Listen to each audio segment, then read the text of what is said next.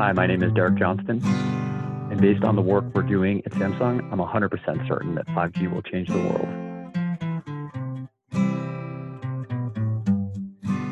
This is Sean Kinney, and welcome to Will 5G Change the World, the weekly podcast where we engage with a wide variety of industry experts to answer that important question. This week, we're joined by Derek Johnston, head of marketing for Samsung Networks. And uh, before we get into our discussion around 5G, we've got this recurring segment where we try to get to know our guests a little bit better by posing three questions from the Proust questionnaire. So, Derek, are you ready for those? Absolutely, Sean. All right. Number one When and where were you happiest? When and where was the happiest? That's a good question. Uh, I would say you know, most recently, uh, 2016, I can recall being really, you know, content and happy. Um, my daughters were about three and five, respectively, so great ages. Um, you know, our oldest was graduating from preschool and starting first grade. Um, I can recall some really great uh, trips as a family. Um, I reconnected with some of my uh, kind of friends from my formative years. Um, yeah, I think you know my wife and I had you know fulfilling jobs. Life was was really good. Question number two, Derek. What is your current state of mind? Current state of mind. Yeah, it's interesting times, right? Uh, I'd say I'm hopeful. You know, um, uh, as we were just talking about, you know, things are starting to open up, and we're starting uh, to adapt to a new set of circumstances. So it's great to see that people are kind of honoring and respecting their neighbors and and the differences that they might have on on what these new set of operating procedures are. Um, and so, uh, yeah, I'd say I'd say I'm hopeful. I'd say I'm also feeling excited. You know, the weather's been improving, so I mean, it's just more outdoor time with the family. So that's that's also great. Then the last question from the uh, Proust list: Who is your favorite hero of fiction? uh,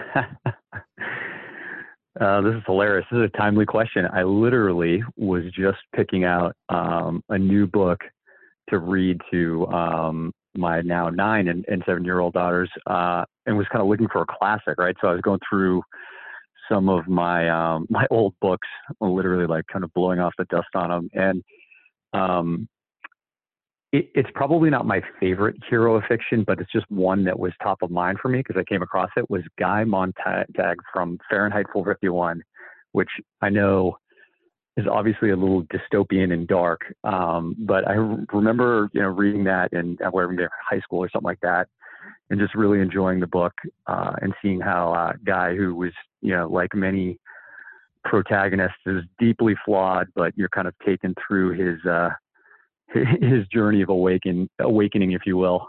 Um, but I would say, rest assured, I did not choose to introduce my daughters to book burning at those ages. So uh, we went with we went with a C.S. Lewis uh, book and started with uh, the Magician's Nephew from the Chronicles of Narnia. okay. Um, yeah, that, I had a follow up question. Uh, are you are you really reading Fahrenheit 451 to your to your young children? Thank you for. Interestingly enough, I can I can see both of those books from where I'm sitting. The uh, think the magician's nephew doesn't get much credit as, as one of the seven narnia books but it really is an interesting one. Right? I you know it's funny you say that because i actually thought that that the lion the witch and the wardrobe was the first book um because i don't think i had ever read the magician's nephew so uh so it's new to me because i had started with the lion the witch and the wardrobe so we'll see. All right. What's the show called? Will 5g change the world? Let's let's talk about that. It's been yes. a while since you and i caught up uh, just generally about everything that Samsung Networks is doing. So maybe as we get started, you could just give us a high level update on the network side of the business. I know you all uh, have expanded your work down in New Zealand with Spark. You've passed that mm-hmm. four gigabit per second mark in testing with Verizon. You've got a big project going on with uh, US Cellular. Maybe just uh, get us caught up with everything going on there. Sure. Sure. Yeah. Yeah. It's been, you know, it's been an exciting journey and, you know, we've, we, we've, we've been at it together for a while, uh, and it, you know, between my work here at Samsung and previous roles. So, um, it's definitely been an interesting journey, but, uh, yeah, we, you know, Samsung, um, as you know, we're kind of, we've, we've got a, a unique position as it relates to 5G. Um, uh, just, you know, in terms of our early investments in millimeter wave and research that we were doing there, um, as well as kind of our domain expertise. And so we've, know, I think we've we've we've made a lot of momentum, as you'd mentioned, in terms of our um, growing and expanding um, our customer relationships, particularly here in the U.S. So, um, you know, we were uh, back when I joined about uh, almost five years ago. We we were just doing small cells with um, Verizon, and we had um, you know we were, were 3G, 4G uh, RAN provider for for Sprint, um, and now have have expanded you know with Verizon to become a 4G LTE and 5G RAN provider um, for them, and are expanding our our um, you know, are helping Verizon build out their their 5G NR network, as well as um, you know we were introducing their 5G home service. Um, a couple of years ago, AT&T chose us for their 5G as a 5G technology vendor, uh, and as well as their their sole kind of CBRS network provider for fixed wireless access. And so that's that build out has been happening. Um, and uh, yeah, earlier this year, U.S. Cellular had selected us, as you had mentioned, for for 4G LTE and 5G network uh, technology. And uh, you know, beyond the U.S., we're also expanding our customer relationships. We had the recent announcement with Videotron in Canada, and so um, you know, we believe that between those those early investments we made, um, you know, the competencies that we have on the silicone device and infrastructure layer, and then you know, proof points like when we stood up the the Reliance Jio 4G LTE greenfield network in India and our ability to show scale have um, you know convinced folks um, to, to take a look that they, you know when we were when we weren't necessarily an incumbent provider, and so um, it's it's been an exciting journey, and we believe that we are um, we have a, a, a, unique competency as it relates to 5G in terms of our um, uh, you know our, our research and our investment early on, and our understanding of the technology, um, you know, from the millimeter wave all the way down to sub six. So it's it's been an exciting journey that millimeter wave angle that's something you and i have discussed before and i, I wish i had it in front of me uh, but at, at, one point i had a timeline of when samsung started working on millimeter wave and it was it was early i'm not going to make up a number but it was a mm-hmm. while ago and so i'm just kind of curious now that we see traction around millimeter wave in markets outside of the the us uh, with auctions scheduled and, and things of that nature are you expecting kind of a, a pipeline to develop here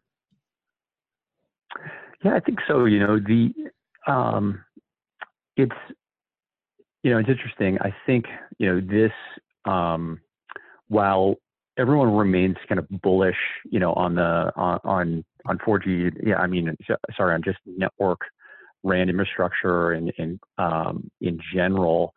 Um, you know, there was there was a lot of doubt and uncertainty in millimeter wave in the early commercialization um, you know, discussions of 5G.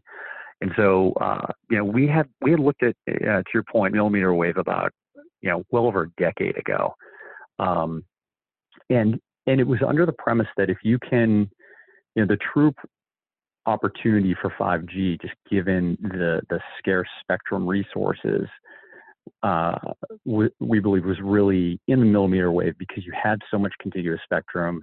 Um, in, in the dynamics of, of 5G required um, that kind of uh, that kind of spectrum use. And so I think uh, you know why we continue to be bullish about millimeter wave is that there are it just gives you unique um, capabilities to deliver some of the really interesting applications and use cases.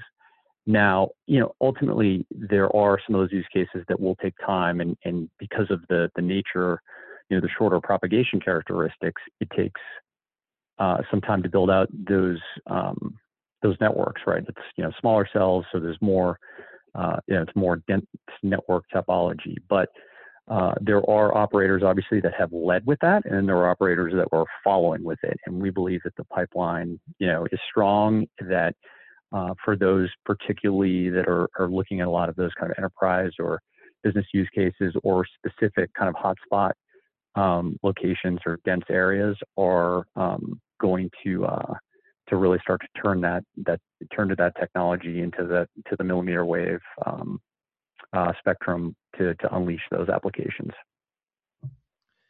So, Derek, when we talk about RAN, the the conversation right now, at least based on the subject lines in my inbox, is focused on Open RAN. Uh, we had this uh, Open RAN policy coalition uh, make public its membership and its advocacy goals earlier this month, and uh, Samsung was a, a founding member there. And I just kind of want to understand Samsung's specific goals as it relates to policy advocacy through this group, and then just on on the technical side, I'm curious what what your opinion is on the operator appetite for Open RAN solutions. Is it something that's a a near term opportunity given how hot what Rakuten Mobile has done in Japan, or does there still need to be a good deal more research, development, and testing before, as uh, Attorney General Barr put it, Open RAN is ready for prime time? sure. Yeah, I mean, I can speak to the, the policy coalition piece at a, at a very high level. Um, you know, we Open RAN in general is an area that you know, Samsung's been um, committed to for some time, you know, starting with our work on the technical side. Um, you know, we were contributors to the XRAN forum and the front haul specification that's now that's kind of migrated into now the ORAN Alliance. Um, you know, subsequently we joined uh, the uh, LFN or LFN LF networking, and we're on the board of ONAP. Uh, you know, this is the proverbial you know, acronym soup of, of you know telecom here. But um, you know, the, us joining the, the Open RAN Policy Coalition um, was really about joining with our customers and industry colleagues to advance, you know, policies in support of of opening those interfaces and protocols um, between various, you know, components in the RAN. So again, supporting our technical approaches. But we really, you know, Samsung sees the open approach as, you know, kind of sustaining and enhancing our ecosystem overall. And so we think the coalition is an important element in advancing Open RAN. And that's not to say that, but again, that the um, the traditional approach is not something we also we also support that as well. And so it's important to note that we, um, you know, we understand that there are other operators out there that don't um, that don't necessarily um, find Open RAN as a uh, as an option for them. And so to your, your, I guess your second part of your question, you know, about the appetite, I think it varies and it varies based on a myriad of factors, right? It's, um, you know, for, for any of the, the kind of network leadership folks, it's, you know, their history, their architecture choices, deployment approaches, their view of network evolution, their vendor experience, right? All those things I think color folks, you know, view of, of where their, their vision for their network, right? So, but I think what we have observed um, what Samsung has observed is kind of a growing appetite for Open RAN. Um, and I think, um, you know, it, kind of view it as, as um, you know, there it, it's kind of similar to the evolution or this transition to enterprise IT network stick. And so I think that, you know, some operators see that these open interfaces, you know, kind of a pathway to more flexible and faster feature introduction. You know, ultimately, that you know more choice means competition and cost efficiencies. And so, um, you know, and then others again believe in a single vendor model, one throat to choke. Um, we see both models working um, and are supporting our global customers in either approach. But you know, overall, I think we we see that that uh, Open RAN um, gains are growing, particularly you know, or those gains will will grow particularly as 5G networks advance and and operators you know implement things like MEC and other network approaches that are going to deliver services and applications, um, you know, in a different manner. So. Yeah, yeah. I said this has been a, a, hot topic lately, and so we've been doing lots of lots of interviews for our ongoing coverage of, of Open RAN, and we keep running into this same question over and over again. If you're a, you know, quote unquote legacy infrastructure vendor, why would you throw your lot in with something that's antithetical to your business model. And I'm sitting here thinking, I mean, how is that the opposite? It's just adding a different line of business. Like you can still sell uh, an end-to-end fully integrated RAN solution, or you can sell part of it. You know, just kind of mm-hmm. giving your customers the the option. It's not exactly choice. Exactly. Yeah, and I mean, you can see, you know, you you obviously are really close to this in in your uh, in your domain, but there's been a lot of interest in in uh, Rakuten, and and um, you know I think a lot of of global operators are standing up and kind of looking at at their approach. You know, the the whole cloud native you know architecture approach is you know it crosses kind of the gamut of a lot of of questions of Open RAN and you know and vRAN, frankly, right? Because it really involves both both of those elements kind of coming together. And so um, you know I think like all uh, you know independent of the industry, all proprietary systems or incumbent you know statuses that that are undergoing change. You know, it starts there's there's always that kind of early criticism or or fear and uncertainty or doubt, right?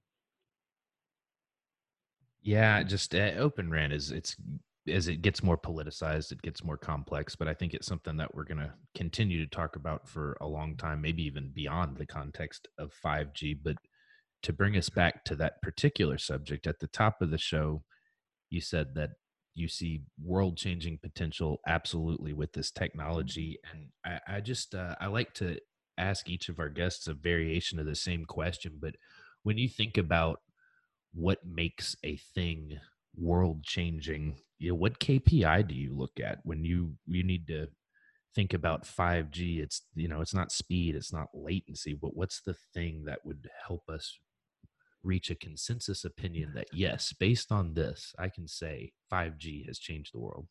You know, I think if we if you take the lessons learned from 4G LTE, you know, and its impact in the myriad of businesses and new platforms that were created, you know, from that that network technology, yeah, I think a KPI uh, that we would, you know, that we would want to measure for 5G's kind of success would be the something around the depth of new use cases, services, applications, or net new businesses that were driven from 5G, right? I think that to me was what, like a when when we look back on 4G LTE technology and when it became kind of a pervasive network technology of the businesses that were stood up based on on having that ubiquitous mobile network technology and its performance levels was was uncanny, right? I mean, between social media or ride sharing applications, I mean, all those things you can kind of point to were transformative in terms of of you know how people kind of live and work, and uh, and so I think it would be some KPI around that. Um, that would be one. Um, I think another one that would be really interesting. This is one that's kind of near and dear to to Samsung's heart. Is this this kind of promise of you know 5G to be kind of this connected fabric or you know with this kind of this ability to deliver, deliver a seamless experience and that's not a seamless experience in kind of that you know cheesy like hey I, you know I want to have like this incredible you know immersive um, experience it's more about how do you maintain the you know your use case your application's performance level independent of the environment so if your environment is changing you know, or your mode at which that that use case or application is being um, delivered on has changed. That there's a seamless transition from a yeah, you know, whether that's a device, you know, um, moving from like your autonomous vehicle if you're doing you know a video conference and then you pull into your home and you seamlessly hand off to your new holographic wearable, you know, something of that sort where you have that seamless connectivity I think would also be another KPI is how do you measure how do you measure that? Um, I think that would those would be kind of two interesting things that I think would really be impactful to say, hey, 5G's here, and it was you know kind of life changing. Yeah, I think you're right, Derek. It is an abstract question, but I feel like you know the work Samsung's doing and doing with your partners, both in the operator and the vendor community, we're going to have a pretty clear answer to it sooner rather than later. So I appreciate you taking your time to show your perspective and to answer that question. And let me know if you want to do a series of podcasts where we review the Chronicles of Narnia because I am prepared today. I am in. I love it. It was a pleasure uh, chatting with you, Sean. Will 5G Change the World is an Arden Media production. For advertising inquiries, contact Danny Miller at dmiller at ardenmedia.com. The show today was produced and edited by me, Sean Kinney. Thanks for listening.